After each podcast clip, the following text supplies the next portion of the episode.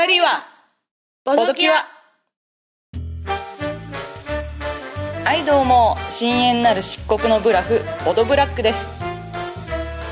こんにちは。清らかなる純白の勝利点ボドホワイトです。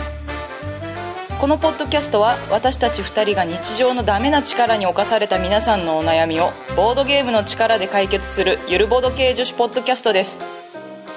ダメな力のしもべたちよとっととおうちに帰りな。さい。はい。はいはいはいはいはいお久しぶりでございます。はい。改めましてボドブラです。はい、改めましてボドホワイトではい。大変な来ましたね。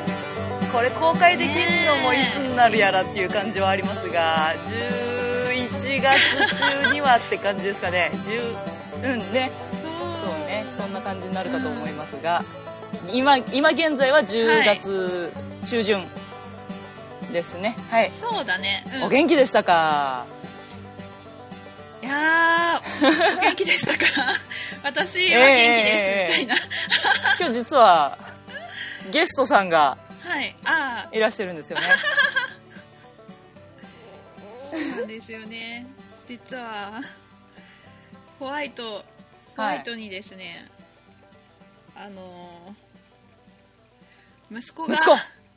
おめでとうございます。はい。いやー実ははい。8月に息子を出産してました、おめでとうございます。そうね出産前に入院とかがちょっとあったりとかしてちょっとバタバタドキドキしてたんですけど、はい。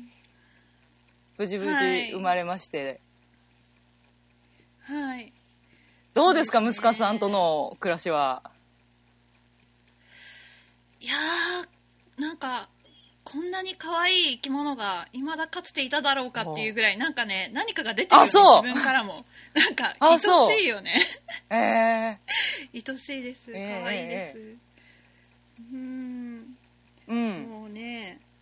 いやーななかなかにグズグズで大そうですよ変だけれどね。ねあのやはり世代的なあれもありますけどベビーラッシュが来ておりまして私の身近にもなんかいとことかもうボボボボっとこう赤ちゃん産みましてうん大変そうですね。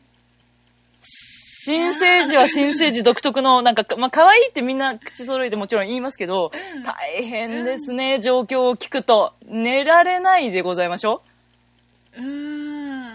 寝れないし、ご飯食はいべれないし、だけどなんかものすごいお腹はすくし。うん。そうなんかね妊娠中って妊婦ってなんかよく食べるみたいな話を聞いてたんだけど私全然食欲が増えないままに出産をしたのね。そうなんかお腹が下がってきたら、胃がちょっと開くから食べれるみたいなのを聞いてたんだけど全く食べれないまま出産したところもう今お腹が空いてお腹が空いて一日何回食べてるか分かんないよ。栄養を出すべく。そう。そうだよね。そうだね。もう吸い取られてるそうからだよね。すごいね。そうだよね。なんかカサカサになるとかって聞くよね。吸い取られすぎて。すごいよね。あうん。いやー。えうん。えうん。か 可愛いですか？可愛いです。ええ大変だけれどええ可愛いです。はい。ですね。そんなわけでちょっと今日は息子さんとご一緒の収録なのでもしかしたらね急にちょっとあちょっとタンマみたいなことになるかもしれないですけど、うん。まあ、そこは編集でちょっと頑張りつつっていうことで一応うん。何ですか？ポッドキャストを再開してみようかと。はい。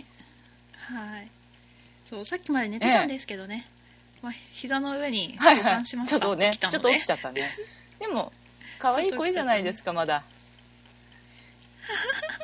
いやこれがさ大きくなってくるとさ声も大きくなるんだよね。うん。でちょうどうちの兄のところに子供、甥っ子が2人いるんですけど何ヶ月だったかな、数ヶ月経った時行ったらもうすごい阿鼻教官みたいな声になってて。あれはあれで怖かったねでもまあそういうものっていうか成長の過程でやっぱりうん。鳴き声は大きくなるし主張も激しくなるし、うんうんうんうん。それ全部構ってるわけにはいかないから、放置みたいな。う うん。そうね、うん。声ね生まれた時あんまりにも弱々しすぎてちょっとびっくりしたけど。だんだんね、しっかりしてきてね。うん。いやー、うん。そうそんな彼をはいはい。迎えて、そう出産したってことは、結婚もしてまして、はいはいはい。実は。おめでとうございます。はいはい。実は昨年、はいはい。ホワイト結婚してまして、ねえねえ早速授かったんですけれども、ええでこのめでたいお知らせは私からだけではなくて、はいはい。実はブラックさんもちょっとね報そうです告がありね今まして。年ブラック結婚しまして、ありがとうございます、はいありがとうございます。ありがとうございます。そうですよ、はいおめでた続きですよボドキュはお,、まあ、おかげさまでねちょっとね、はい。あのなんだ？ポッドキャストが滞っちゃって申し訳ない感じだったんですけど。も、うん。まあ、おかげさまで、あのーホワイトさんが、あのー何？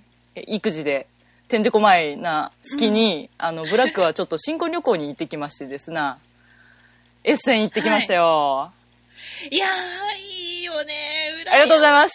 ありがとうございます。ねいやー、よかったよ、ドイツ。ドえー、イツいいはね寒かったけどね。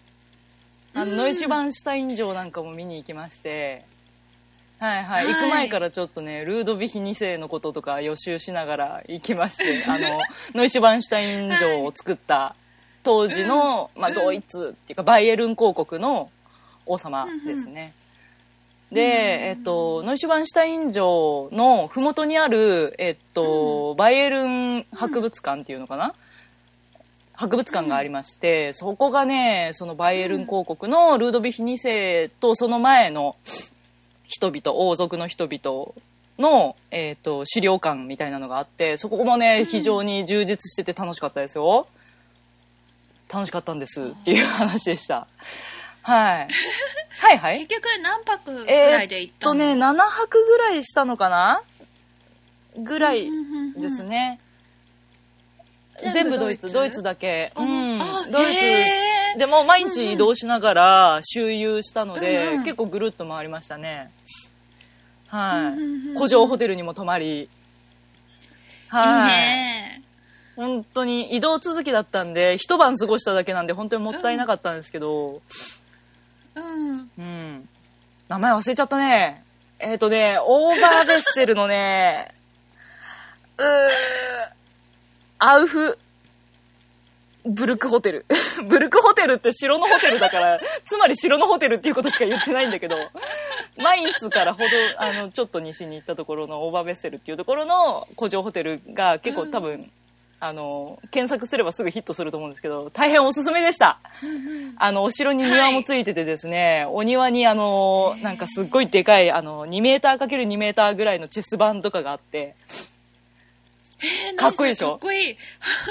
お城にそれってかっこいいよね、とか、まああと教会すごいですよね。向こうではドムって呼んでるみたいなんですけどどんうんそうですね。せ大聖堂のことなのかな？うんどこの町にも大体あって立派だし豪勢だし。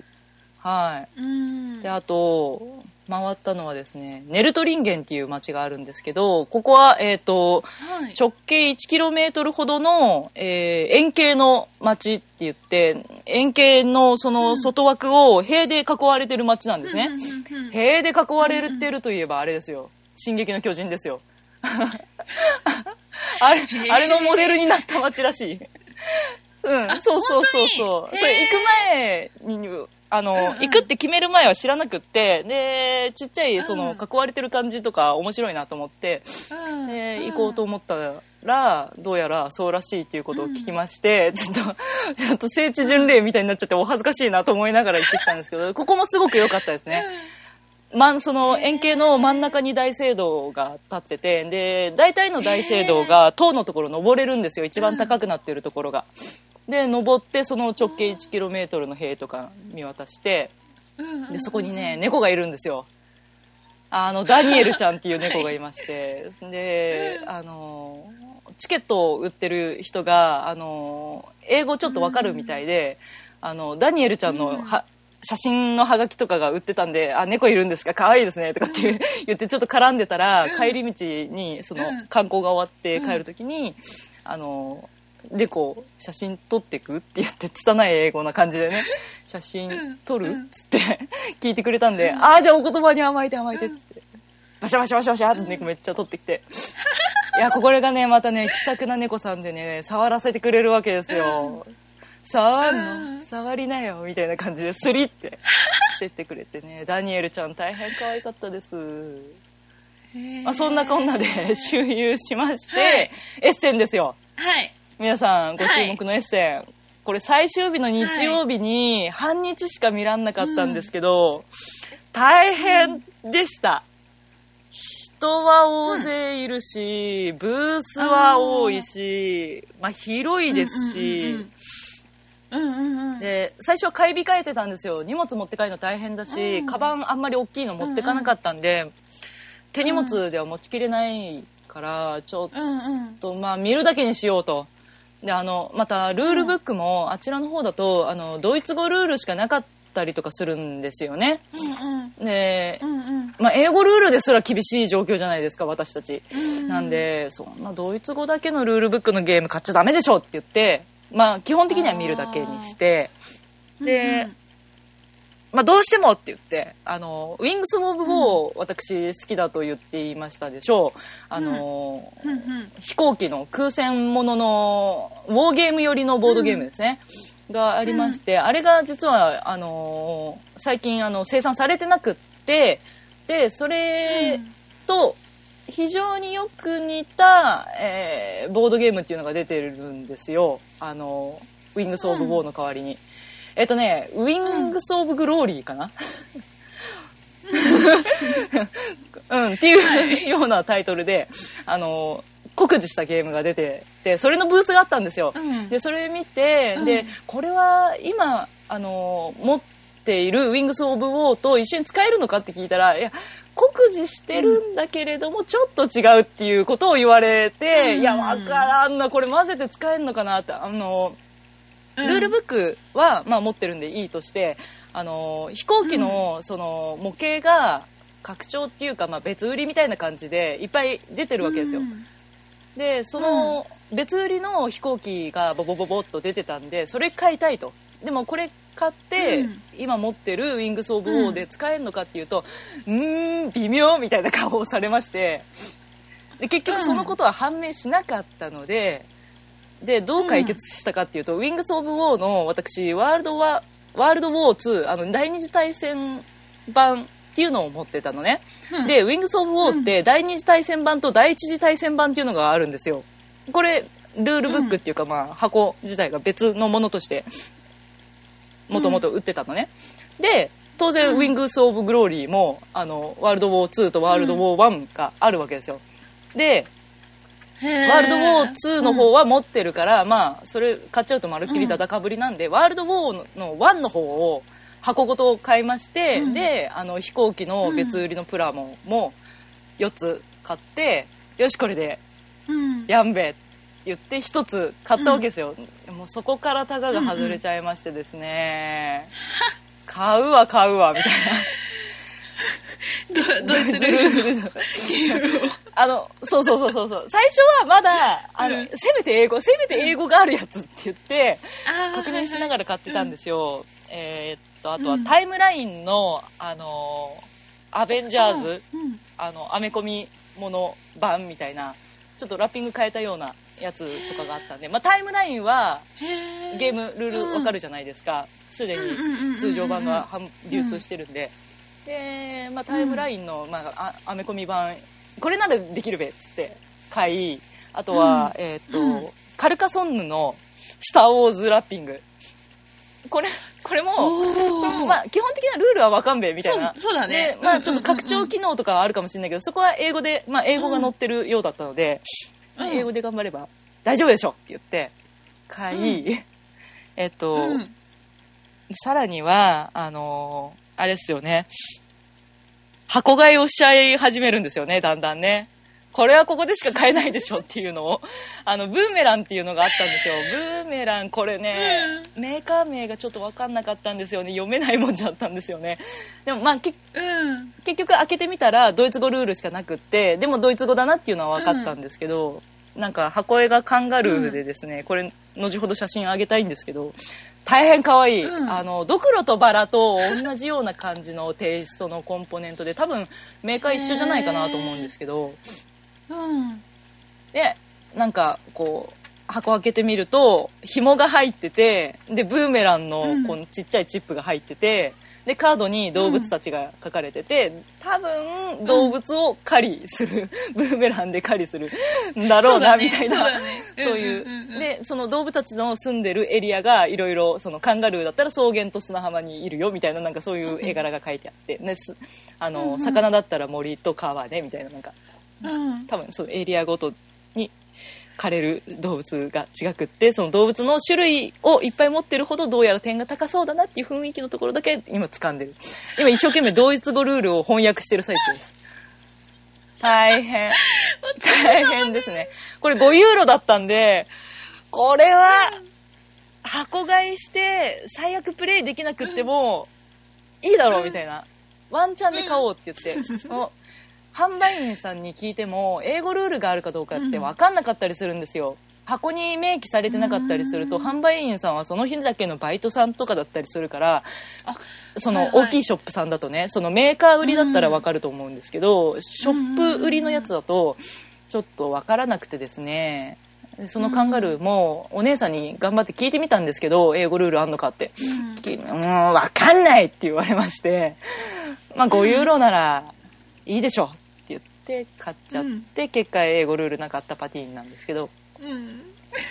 とかあとは、あのー一番大きいのはですねあのメガシビライゼーションというのを買いましてこれ、もう後ほどなんか、うんホームページにリンク貼りたいと思うんですけど、フォーゲーマーズで紹介されてたんですけど、えーっと、開発期間8年間という超巨大なシビライゼーション、えー最大プレイ人数18人。プレイ時間12時間。長くない。長いよね。メインボード。メインボードの大きさが2メートル。大きい。そう。っていうゲームが発売されまして。はい。お城のチェス盤 そう。いやーすごいのが販売されたなっていうのを会場行く道すがらかななんかあのー情報をつかみまして、これはこれを買うのはアホやろみたいな感じでゲラーって笑ってたんですけど、いざ目の前にしてでまたその箱がでかいんですね。木箱なんですけど木箱。えっとねざっくり測った感じえ50センチの45センチの厚みが16センチぐらい、であのーいやこれスーツケース入んないし 持って帰れないし、ありえないでしょみたいなことを言ってたんですけど、あのたまたまエッセンの現地で会った友達とあの、うん。まあ、新婚旅行なんで当然旦那さんがいたんですけど、ん。その3人でその箱を目の前にしながら「いや入んないし」って言ってたんですけど、うん。これ、うん。プレイしないとかないっしょみたいな持って帰れるんだったら買うよねみたいな話になって、うん持って帰れないから買わないけど、いや持って帰れるんだったら買うよねみたいな話をして、いやこれ、うん。でももしかしたらスーツケース空にしたら入んじゃね？みたいな話になって。でそう。で知り合い全員集めたら10人ちょっとは行くし、ほら、うん。温泉とかね宿泊施設行って、これ開けて、みんなでプレーとかできるじゃん。みたいな 別に自分家で2メートルのボード広げるのは無理でもね。あの広いさ12畳とかの雑魚寝できるような温泉行ったら、できるじゃんみたいな話になって、じゃあ分かった、うん。一旦ホテル帰ってスーツケース開けてみて、入りそうだったら買おう、みたいな。で友達1人を残してホテル2人で戻って、スーツケース開けて、これうん。入るよっていう話になり 買ってもらったんですね。友人に。あの LINE をして入りそうなんで買っちゃってくださいって言って、いや、入るわ、買えるわ、これみんなでできるね、翻訳どうしよっか、みたいなことを 言ってキャッキャしてて、で、友達にいざ持ってきてもらったら、これまたびっくりですよ。スーツケース入らんわけですよ。何してで、あの、木箱、木箱に入ってるって言ったじゃないですか。で、その木箱をまん丸じゃなくって、木箱にぴったりサイズぐらいの段ボールに入ってきたわけ。で、段ボールに入れたまんま、そのスーツケースに入れようと思ったんだけど、ちょっとギリギリ入んないと。幅ちょっとギリギリ入んないよね。この、段ボール取ったら入んじゃねって言って、段ボール剥がして入れようとしたら、やっぱり入らないと。あの、持ってったスーツケースがね、残念ながらね、あのコロコロ転がせてかつリュックシャうん。サックにも変形できるよっていうタイプのやつだったんですよ。最近出てるみたいなんですけどその非常にソフトなケースででもコロコロになるっていう、うんあのキャスターがついてるんですけどそのキャスターのついてる部分がちょっと狭くって、そこで入んなかったんだよね、外寸としては大体入るんだけどそのキャスターが内に入っちゃってる分で入んなくって、うわこれまずいねっつってこれ買っちゃったけどホテル置いてくのかいみたいな話になって、じゃあじゃあしょうがないと。あのうん。この時のために持ってきたあのうん。えー、とメビウスママの書いたエッセンに行くための本、あのがあるんですね,、ね。水色のうんうん冊子、ございましたでしょ、ちょっとタイトルがスラスラ出てきてこなくて申し訳ない。それを買ってたんですよ。で持ってってたんですよ、うん。でそれに、うんドイツからの郵便の送り方っていうのが載ってるんですよ、うん。でエッセンママのおすすめとしては段ボールとかガムテープとかカッターは日本から持ってけって書いてあったの。向こうで入手が難しいから。へえで、ましてや日曜日って向こうのショップってほとんど開いてないんですね。お休みしちゃうんですよ皆さんあのかクリスチャンなんで。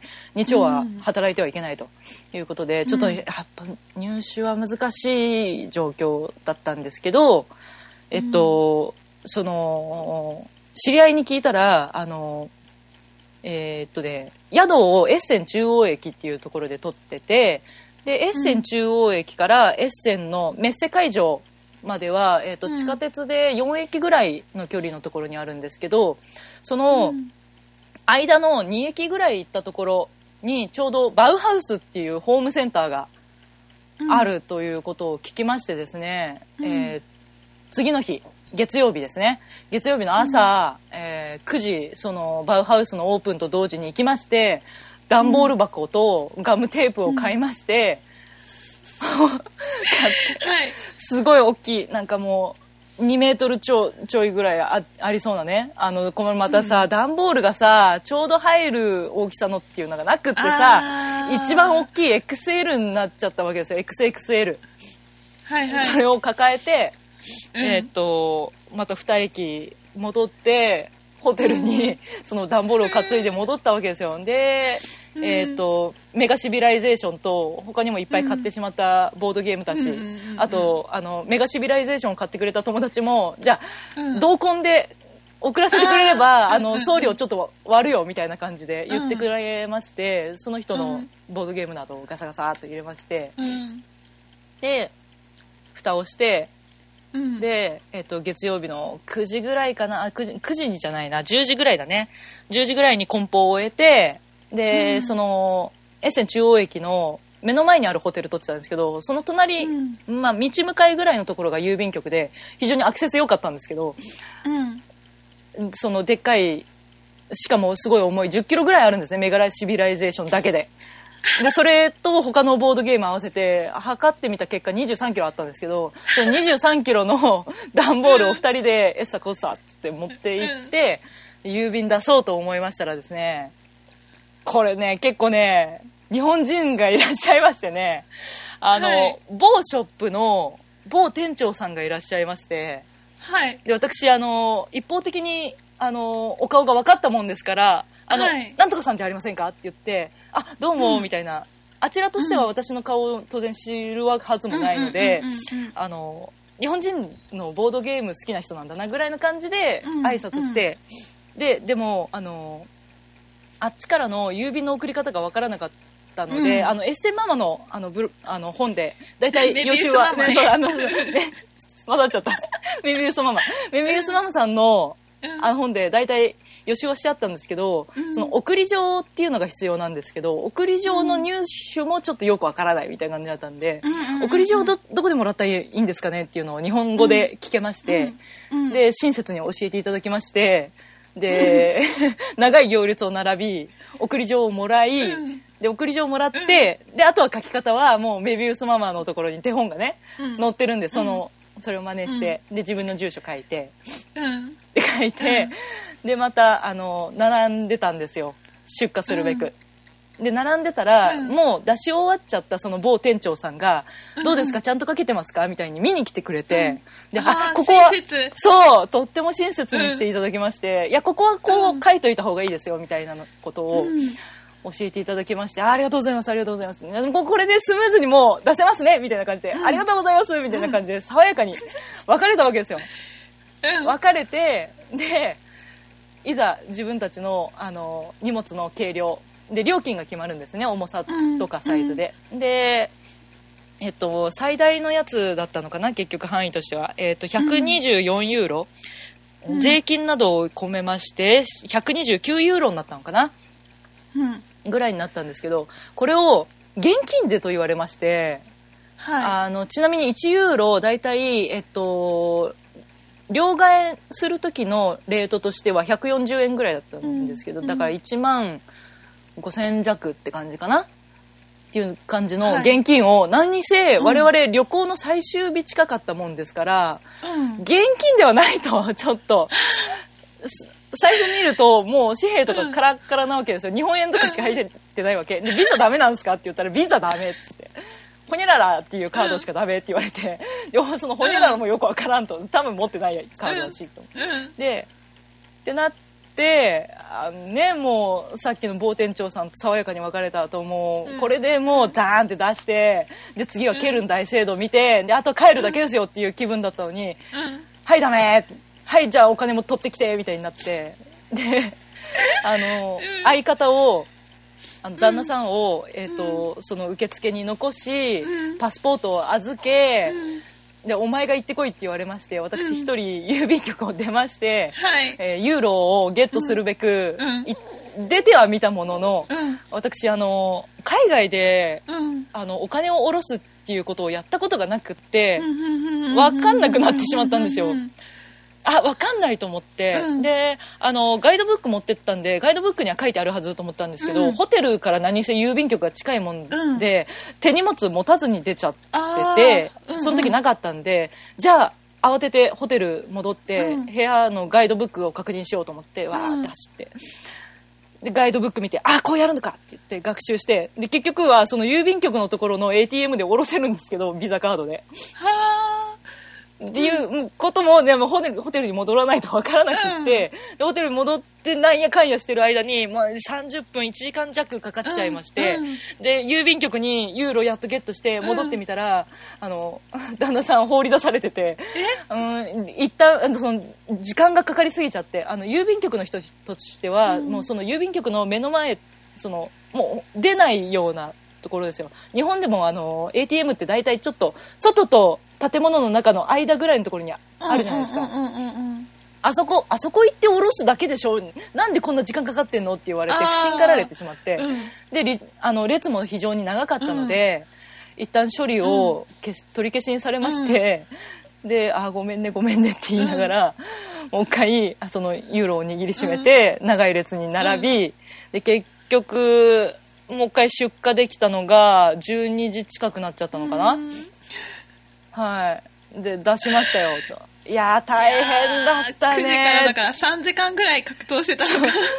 そう。そうそうそう最初は1時間ぐらいで終わりそうだった感じのものをそのままなんやかんやでそんなことになり、ま、本当だったら手荷物で帰持って帰るつもりだったからね、うんうんうんうん。そんなことになり、でああじゃあまあちょっと気落ちしちゃったけれども、ケルンの大聖堂をまあ本当に見るだけ、駅からちょっと降りて見るだけでも見てこうって言って、移動を開始したら、パスポートケースの中に100ユーロが2枚ぐらい入ってて 下ろさなくてよかった。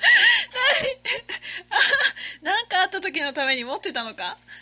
そうなの。そうなんですよ。行く時に両替最初にガバッとして、であの海外って結構スリとか多いって聞くじゃないですか。でそういう時のためにやっぱお金は分散して持ってった方がいいっていうのを聞いてたんで分散させていたのをすっかり忘れていてですね私が、はい。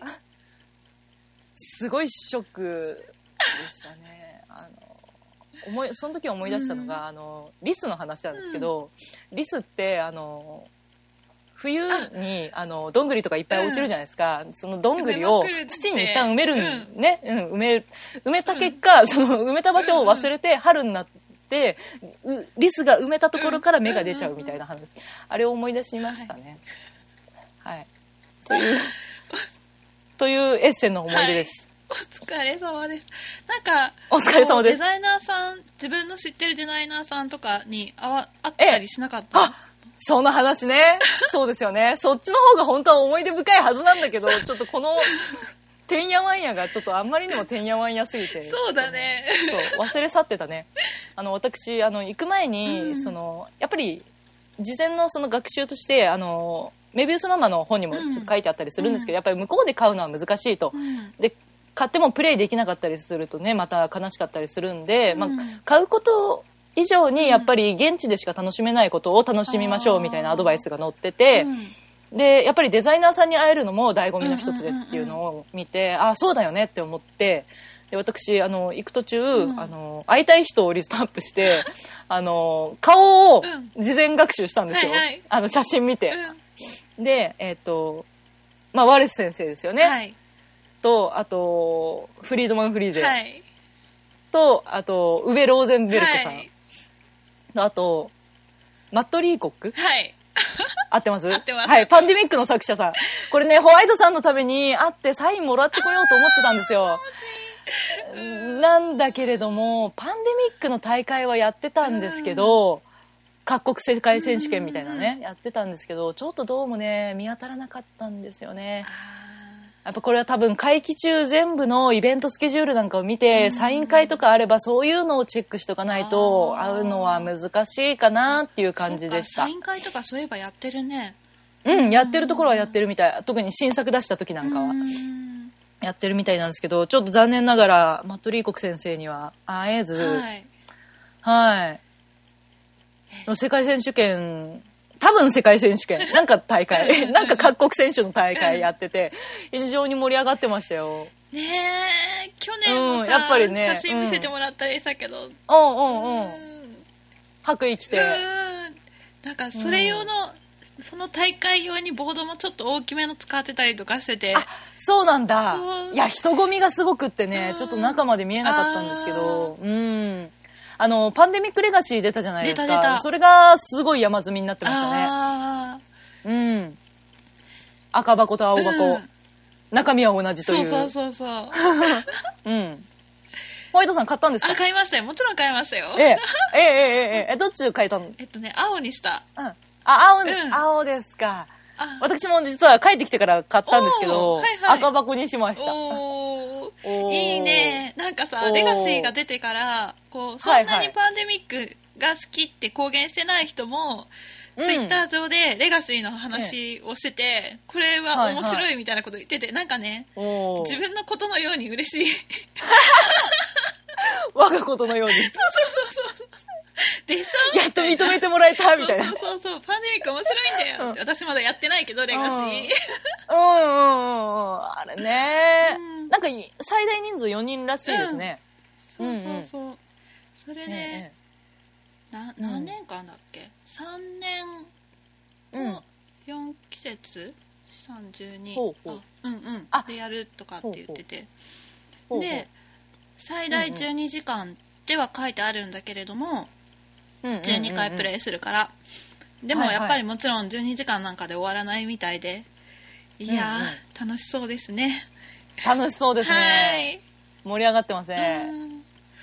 他に他の人はその3人は、他の3人は会えたの？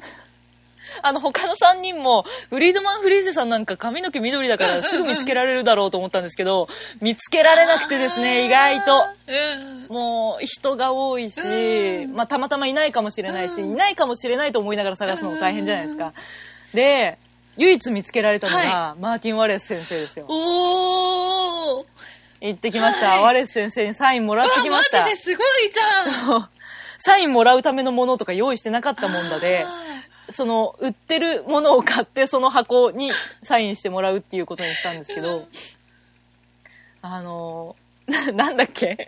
えー、っとね。えその買ったゲームの名前？ひそうそう。どい。えっとね、なんとかフィールド。なんとかフィールド。うん。だって買うつもりなくってとっさに買ったからさ、あ、これ持ってないやつやっつって買ったから、なんとかフィールド。えっ、とね、あのーラッシーみたいな。ラッシーじゃなくてね、なんかね、め、名犬の名前。名犬の、名犬、名犬、名犬なんちゃら、なんちゃらフィールド。隣の部屋に行けばあるんですけど。まあまあまあなんかそんなん買いまして、は買いまして、はい。これ別にこれ欲しくて来たわけじゃないんですけど、あなたにサインがもらいたいので買いますって言って。そこまで、はい。そう。言ってないけど、日本語、あの、英語も拙いので、あの、ショップの店員さんに、あ、じゃあこれ買いますって言って、で、サインもらいたいんですって言ったら、あ、じゃあもらってあげるから待ってなって言って、言われてる間にシュリンク開いて、で、箱開いて、で、その間、ワレス先生、なんかあの、男性、外国人男性となんか真剣に話し込んでるんですよ。あの、別に商談とかじゃないみたいなんですけど、多分、はん、あの、何？ファン、ファンっていう、うん。普通の消費者さんみたいな感じの人と非常にちょっと眉間にしわ寄せるぐらいな感じで喋っててでなんかもう話聞きづらいなと思いながらでその喋りながらの片手間であアイコンタクトだけして、ちょっとニコッとしてくれたんですけど、まあね、あ話す口はや止まらず、で片手間でサインしてもらってでじゃあ、まあ、ありがとうございますありがとうございますってもらってで話は聞かず帰ってきました。あ隣にはシップスっていうちょっと今話題にな 話題になってるかどうか知らんけど、あのちょっと曰くのあるゲームがいっぱい並んでるのを横目に見つつね帰ってきたんですけどあの去年かな、多分去年だったと思うんですけどワレス先生あの予約販売みたいなのをしたんですね、3作品あのその時点でもうタイトル決まってたんですけどえーっとえーオンボード・ヴィーナスと、えーっとメソメソポタミアじゃないな。メソス。メセソス、エセソス、ヘケソス。あの黒っぽい箱なんですけど、あのイカチおじさんのね書かれた、はい、やつとはいえーっとシップスっていう3タイトルをこれから発売するんで、あの買いたい人予約してくださいみたいな感じで、あの募集してたんですよ。ちょっと軽くキックスターターみたいな感じだったのかな。いっぱいお金入れた人にはなんか得点がつくよみたいな感じだったと思うんです確か。な感じでしてたんですけどそれのシップスっていうやつがなかなか発送されず、これもしかしてエッセンで先に出しちゃうんじゃねっていうのが事前から噂されてたんですけど、案の定エッセンで出てしまいましてですね、予約してた人たちは一体何なんだと、エッセン行けちゃう人なんかエッセンで買えばよかったじゃん。予約してるせいで買えないよみたいな状況になってしまい、皆さんちょっとなんか 不信感を抱くみたいなことになってて。で私もその話はちょっとワレス先生に聞いてみたいなとは思いつつも、拙い英語でそんなの聞けないじゃないですか。で言い訳を聞いたとしてもわからないかもしれないね。分かんなかったりするじゃないですか、でもそれじゃあ申し訳ないし多分今話してる男性も多分その話題だろうなと思って。それは眉間にしわ寄せちゃうね。寄っちゃうよね。そんな朗らかに喋ってらんないよね。そううん、だそんな感じでなんかシップスの箱だけ見てああこんななんやなってで私有代もあったんですよ、私有代でこれこの私有代でやってるのシップスだぜとかっていういうしショップの店員さんを見てああそうなんだねっていうことだけ言って帰ってきました。あ面白そうですよ。え日本の人たちってさ今年も出てるんだよねヤはい。ポンブランドだっけ、あいらっしゃいましたね。ヤポンブランドさんいらっしゃいまし日た本の？あとマチコロとかも出てて、マチコロなんかはあのヤポンブランドとは離れますけど、すごい結構いいブースで売ってましたね。すごいね。大きいポスター作ってもらって。うん、結構日本の素材見ましたよ。あのバカファイヤーさんの作品とかも一ブースになる感じで売ってたりしてすごいなと思いながら。すごいね、うん。えそれってもう企業が入ってんのかな？個人で出してんのかな？あいや企業だあったんだと思います。はい。すごいね。ねすごいですね。マチコロ可愛かったうんですよあとなんか私有台もみんなうん。すっごいやってて、うん。皆さんプレイしてて買ってる人もいっぱいいたし、へうん、あああとねあれあのエッセン最初行って、で先にホテルにチェックインして荷物預けてからエッセンのメッセ会場に向かったんですけどその向かう道すがらもう帰り道の人とかいて午前中なのにうん「いや買った買った」みたいな感じで両手荷物持って 行く人を見たらなんか結構ヤングな女の子がパンデミックレガシー持ってておおーと思いながらこれからやるんだろうなと思いながら見送りました。いいですね。いいですね。いいところでしたよ。はい。いやーいやー行ってみたいね。一度行ってみたいね。そうですね。一度行ってみるといいと思いますね。はい。あの大変疲れますけどねやっぱりね。半日行っただけであれだから1日とかあと長期行く人もいるみたいな話を見て、2日間とか3日間とか、エッセンのために、えーいやー買いすぎちゃうだろうなと思いながらうーん。ねなんか安くで売られてたりするゲームもあったりするっていうしね。あ、そうね。結構あのディスカウントしてたりするんですよ、であのメガシビライゼーションも、あの終わり近くなってたら結構、ね、値下がりしてまして割とお得に買えたんですよね実は はい。大きいからそんなにポンポンそう買えそうねないから。うん、そうね。そうね。やっぱりちょっとそうだったみたい。あの英語がわかる人でもちょっと買い渋っちゃうみたい、はい。へえね中古のブースとかもあるしね。うん、充実してましたよ。ディスカウントのところは本当に混んでた。であの商品をずらーって通路に、あの通路の横幅にバーって並べてでその通路に人を通して、であんまり止まんないでね みたいな感じであのパンダあの上野公園のパンダ見るみたいな感じでダーって流してるところとかあって、うん。もうそこもそれに並ぶための列がすごい長蛇の列みたいになってて。うんすごかったよ。へえすごいすごいね。ちっちゃい子とかもいるんだよね。子供が私有台にとか。あいるいる。あのねベビーカーとかすげえいっぱいいたそうなの、ママさんとパパさんと、で、まあ、10歳いかないぐらいの子供と、あとベビーカーみたいな感じで。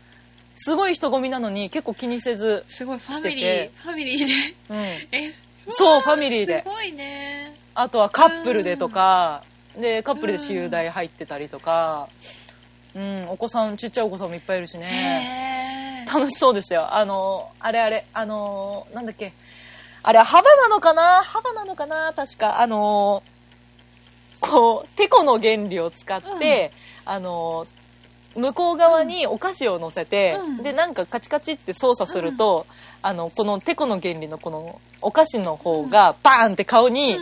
来たり来なかったりするゲ おもちゃみたいなゲームみたいなのがあって、まあ、サイコロ振ってでそのサイコロに出た目の数だけカチカチってやるみたいなんだけどそれやってる子供がいてででカチカチってやったらそのお菓子が来るかなみたいな顔してたら来ないみたいになってすげえ残念そうな顔してて楽しそうでした。来てほしいんだ。多分来る方がゲームオーバーなんだけど、うん、お菓子やからね。お菓子顔に浴びたかったんやね。もうそそこの辺はすごい甘ったるい匂いになってたけどお菓子ぶらまいてるから。チョコチップとかクリームとかすごいことになってました。へえうんあれだよね。2歳からできるゲームとかあれあれっぽいしね。あそうねそうね。うん。あの木のおもちゃのブースとかあとはトークンだけ扱ってるショップとか日本だでもダイス扱ってるところとかうんあると思うんですけど、あのミープルとか、特殊な形の木ごまとかをバーっていっぱいこうちっちゃいケースにもう棚一面みたいな。棚棚がもういっぱいあって、その棚もう背丈以上の棚がもう全部びっちりきケースちっちゃいケースの箱にな、引き出しになっててそれが全部違うコマが入ってるみたいなところがあってすごかったですね、えー圧巻ですなんかねミンプルのグッズって、うん。ミンプルのグッズ的なのって買ったりしたの？あのねそうそうそうそうホワイトさんにお土産と思ってお買ってきましたあの今ここにないですけど 湯飲みみたいなやつ。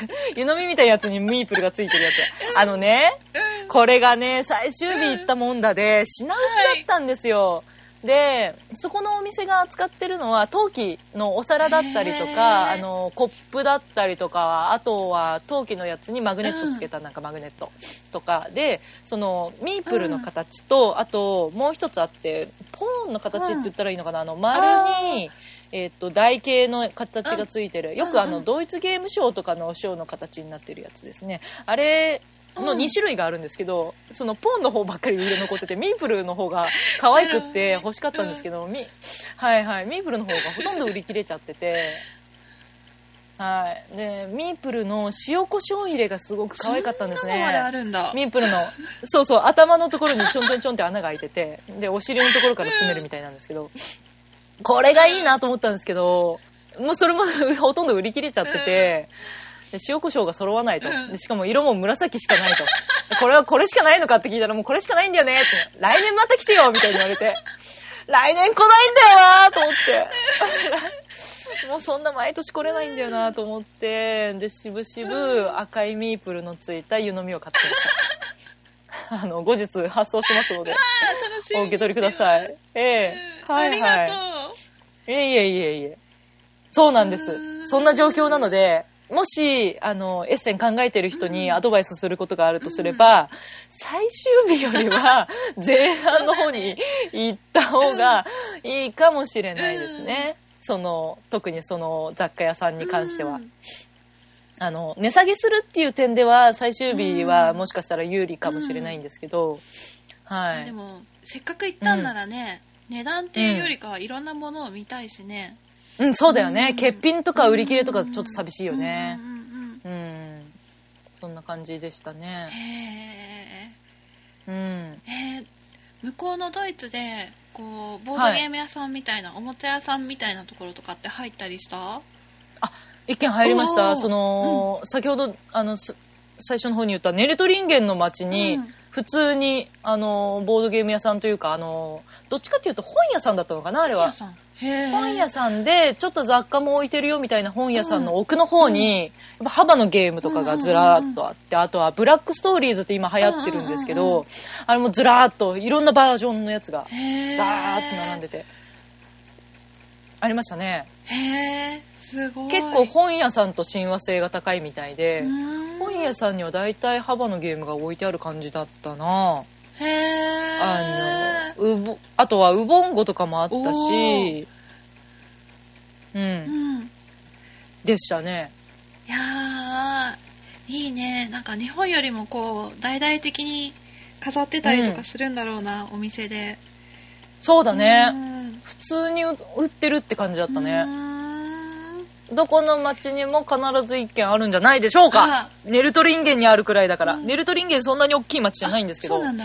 ううんそうそうそう。いやー満喫してるじゃないですか、満喫してきました。観光も、はボードゲームも、い、そうですね。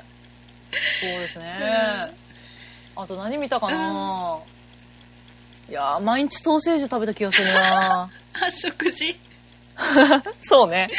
食事あのね1日2食ぐらいで足りちゃう感じなんだけどね。あなんか量が多いとかでそう料理量が多いし、あとホテルで出る朝食が結構充実してて、お腹いっぱい食べられるんですよ、うん。パンとあとは卵料理と、えっと生ハム系、うんあとはえっと鮭のカルパッチョ系とあとはチーズがいっぱい、うんうん。とあと果物、うんあと必ずヨーグルトが本当どこのホテルも大体バリエーションは同じなんですけど、それそれがバーって揃ってて、でジュースもフレッシュジュースオレンジとグレープフルーツとかかな、うん。とかが置いてあって、うん。はい。でパンがいいろんな種類がバーっといっぱいあって、うん。大変美味しゅうございましてね。朝をしっかり食べるともうお昼軽くていいし、うん。お昼しっかり食べちゃうともう夕飯いらないわっつって寝ちゃうぐらいでしたね、へえビールとかは、ビールは飲んだ？ドイツビール。残念ながら 一口も飲みませんでした。あのねブラック弱いんですよ。知ってる知ってるでけど。旦那さんも弱くってで本当ならオクトーバーフェスタとかも近いぐらいでもうビールでしょみたいな雰囲気なんですけど周りは。あのね飛行機の機内でも、あの隣の外人さんとかはあのビール飲んでたりするんですけど、我々はもうコーヒーとジュースとコーラぐらいで、はい、ビール一口も飲まずで帰ってきました。ね本当はそこね楽しめればね最高なんでしょうけど、うん、何のコメントもできません。あの大抵のレストランには数種類あるようでしたよビールが。はい。あれっぽかった、はい。うん。お酒お酒いっぱいあるっぽかった、はい。うん。なるほど、ね。うん。いやー楽しい旅行だったようで。はいやーよいしょ。うん。いうん。ですね。あとアドバイスできることがあるとしたらあのもしエッセン行って帰りにあのドイツのウインナー持って帰りたいと思ったら、缶詰のやつ買ってください。缶詰。うん。はい、私その件について知らなくってたまたま缶買って、であの日本に入国するときに、あの関税とかの、えー、と通るところがあるんですよ、うん。関税の検閲が。でそこで、えー、と検疫っていうのも同時にあって、であの肉類を買った人はソーセージ、はい加工かなって思うんだけど加工してあるソーセージでもあの検疫通ってくださいって言われて、はい。で検疫のところに持ってったんですよ、で「あ缶ですか？缶なら大丈夫です」って言われて、でもしビニールパックで売られてるやつを買ってきちゃうとこれはあの日本に持ち込めないので、処分になってしまいますって言われて、そうなんだ。ああよかったと思って、うん。あの結構知らないでしょ、うん。多分知らない人多いと思うんですけど、もしねボードゲームとドイツは親和性が高い。でドイツとあのソーセージは親和性が高いということで、はい、ボードゲーマーは大体ソーセージと親和性高いと思うんですけど。あのもしお土産にする時はあのぜひ缶で缶詰で買ってくるとよろしいと思います。そうですね。へえ、はい、ええええええもう検疫もすごい簡単で、あの反抗したあの2センチ角ぐらいの紙をペッて貼ってもらうだけなんですけど、はい。簡単なんでぜひ買ってくるといいと思いますね。でした。美味しいかどうかは分かんない。うんこれから開けて食べるので。はい。うん。いやですね。ー楽しい楽しいドイツ旅行。えその知はい。り合いで楽しかったですその自体はもう家に着いてから開けたの？あもう届いてたりすあるそうそうなんです。よあの1週間ぐらいで届きまして、もう昨日一昨日ぐらいに届いてうん。うちにあるんですけど開けまして、で結構無傷で届いたんですよ、あの外の段ボールは破けたりとかしてて かなりボロボロな感じだったんですけど中身は全然大丈夫で、はいで中開けまして、でルールブックが英語がついているやつを買いまして英語なんですけどもなんせねページがね45ページあるもんでね ちょっとね今何とも言えないんですけどこれから和訳して、えーメンバーと日程を詰めてプレイするので多分、まあ、年末年始かなという感じになるんですけど、まあ、年明けかなになるプレイはね、はい、そんな先になっちゃうと思うんですけど。カードもいっぱいありましてね。カードもねちょっと結構言語依存があるのでこれも和訳しとかないとなんせただでさえプレイ時間が12時間とか言われてるのが、ね、カードが読めないとさ、ね。またプレイ時間伸びるじゃないですか、なのでちょっとね頑張ってあのカードの方も和訳してから臨みたいと思ってるんですけど。それさボードがそんだけ大きいとさ、コンポーネントも大きかったりするの、あえっとねそんなに変わらないですね。カードはあのメインというかカードが2種類あるんですけど、えっと大きい方は結構大きいサイズ、あれは何サイズっていうのかちょっとわからないんですけどうん。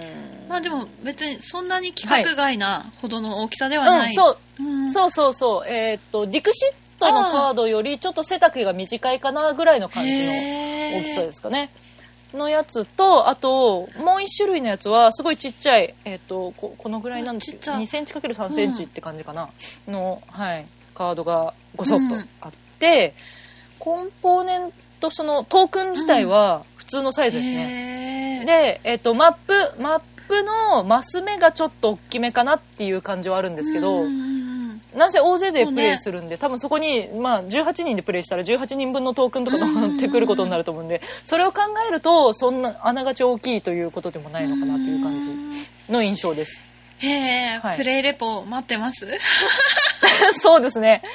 そうですね。ぜひプレイレポしたいですね。いやーいろいろはい。ありますね、新婚旅行でおめでたいですし、うちには家族が増えましたし、ええ。でどうですか？今お目目開いてますか？そう。今ねちょっとね、う寝てたんだけどね、うん。起きちゃったねまたね、あそう。いやいやいやいや。イエーイ。あれですよ来週来週来週か、来週うん。お宮参りに行きますよ、あそうですか。はあれですか？あの写真とか撮ったり？そうそうそうそう。写真館はいはい。でお祝い着だっけ、ええ。なんか着物みたいなやつ借りて、ああ、う、うんんうん。ねかけるやつね。そうそうそうはいはい。うんうん。撮りますよ。笑ってくれるといいんだけど。そうですか。まあなかなかねね。タイミングよくはね。ね最近こううん。笑顔を見せ、笑顔を作れるようになってきて。そうですか、期待期待してる。えへへえへへっていう？あ まだ声まではついてこないな。あそうなんだ。なんか笑ってるようなうん顔してるうんみたいな。うん、うん。へえいやこれから楽しみですね。そうかそうか。これからあれですね。子育てに そうです関心ねがある感じになってくるちょっとわけですね。そちらに移行していきたい感じですよね。はいはい。ボドママ、ねえ。もう、うん。ボドキアリスナーにいる佐藤さんを見習って、あね子育てっていうタグ作ってなんかツイートでよく拝見しますね写真なんかを。すごいなって思う、ね。あれが成功例かと。す思ってごいよね。そうねそうね。あれが成功者だね。そうそうそう子供の方からこれやろうっていうね言ってくるっていう。ね。で結構息子くんが結構強かったりなんかして、お父さん負けたりとかしてるみたいですよね。ね見てると。素晴らしいですよね。うん、えいやー 夢は広がるばかりですよ。ねこれからあのちっちゃいこともできるやつに目がいっちゃいますね。うん。そう。ねもうちょっと今がなかなか長く寝てくれないから、もう少し寝てくれるようになったら、私もまたうん。こうボードゲームができるなって。そうですね。うん。そうですね。ぜひぜひ。うんうん。うん。うんそうですね。ね妊娠中もなんか集中力がはい。持たなかったりとかいろいろあったし、なかなか今年今年1年間はなかなか厳しい、うん。ね、もうそうですね。そうですね。プレイの機会がやっぱり減ってましたよね。うん。しこれからもちょっと急激な回復は望めないわけですが。うん。うん。ちょぼちょぼ。うん。そうこの子を連れてね大阪の現場にうん。神戸の現場に行きたいなって思ってたけど、ああ神戸のね。はいはい。生まれる前はいろいろ軽く考えてたけど、あインフルエンザ、みたいな。ああタイミング的にね。危険性はありますよね。普通に神戸旅行に行って、数時間だけ私を解き放ってもらえればぐらいな、ああそうね。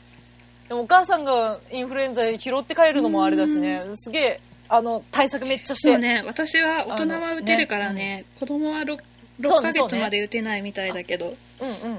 あ、うん。そうなんだ。あの授乳中でも売ってるんですか？あ大丈夫みたいよ、うん。あそうなんだ。ねまだねまだね。うんうん。ええはい、そうですね。ああの更新が滞ってたところで心配のお便りなんかもいただいたりとかあとね。あの通常のお便りもいただいてたような気がするんですがちょっとそれどころではない感じですいません今回は、うん。うん。ねえ私が入院してしまったばっかりにいろいろバタバタしてしまって、おそうですね。ちょっとフリあの過去文あのメールを過去文遡ってちょっと整理して、徐々に消化していきましょうか、またね。まあしばらくこんな感じで隙を見ながらの収録なので、あの定期更新にはならないと思うんですけど、ね、なんだかんだこう息子が寝てるうちにうん。収録行けたらっていうのでうん。始めたけど、起きたけどなんとかなったな、うんうん。うん。なんとかなりましたね。結構ご機嫌よく過ごしてくれましたね寝たり起きたりしてた、うんうん、うん。そっかそっか。ずっと揺れてたもんね。ホワイトさん今スカイプで画像をつないでるんですけどずーっとこう画面左右にふわんふわんふわんふわん揺れてました。大変ですねお母さん。いえいえ。えはい。えうん。いやーあーもう子育てをしてらっしゃるリスナーさんがいて、え。こうはいはい。ちっちゃい頃にこのゲーム買ったら当たったよみたいな子供の反応良かったよみたいなのがあれば教えていただければうん。積んでおきまそうですすね。そうだね。これからのボドキはだんだん、展開がまた新たな展開があるわけですね。そういう。二人とうんも人妻になりまして怖い。そうですね。やるゲームかも変わり。ね。うちも2人ゲームの消化率が良くなりましたしね、はいはい。結構やるゲーム変わりましたね。うん。あそうそう。二人ゲームね、うん。あんまりうちの方は、あのうん、相手してくれないんだけれども。あそうですか。でもね出産頑張ったからねゲーム買っていいよって言われてるからね、そうなんだ。よかったね。そううんそう。よかったね。えそう。だかうん。らアルルの丘の日本語版買ってもらおうかな、ー、いいじゃんいいじゃん買ってもらいなよ。アルルやりたかったよ。しかもねあれ二人用だからね一緒に遊んでもらおうかなそうだね。そうだね。やろうよ、やってもらいなよ、そして私にもやらせてくださいよ。うちに泊まりに来てくださいよ。じゃあこっちが行けばいいんだな。ね、また神戸のことも考えつつ、次の更新年内にできるかな？できるといいかな？そうだねそうだね。そうですね。そうですね。うん。はい。そうだね。これが11月の更新だからね。もうあと12月の更新しか残ってないからね、年内。そうなんだね。そうなんだね。意外と振り返りになってしまうんだよね。ね。あっという間だったね。はい。そうですね。今年は本当にいつにも増してあっという間でしたね。い。やはー今回今年の振り返りは熱くなりそうだ、い。そうですね。そうですね。まあ、お便りも整理しつつ、で、あの、新たなお便りも、あの、細々と募集していきたいと思います。次回告知でもしてみますか？告知。次回告知って言わないか。えっと、ね。通常のえっと告知。お便り募集だね、はい。はい。はい。私たちボトキアはこんな感じでね定期更新ではない。かもしれないけれども、お便りを募集しております、えっ、とツイッターアカウントが、アットマーク BOARD アンダーバー CURE でボドキアですね。こちらにリプライか DM かもしくはホームページの方のメールフォームですね。こちらが www.board cure.com CURE はい久しぶりだからね、ボドキア .com の方に送っていただければ確認しております、はい。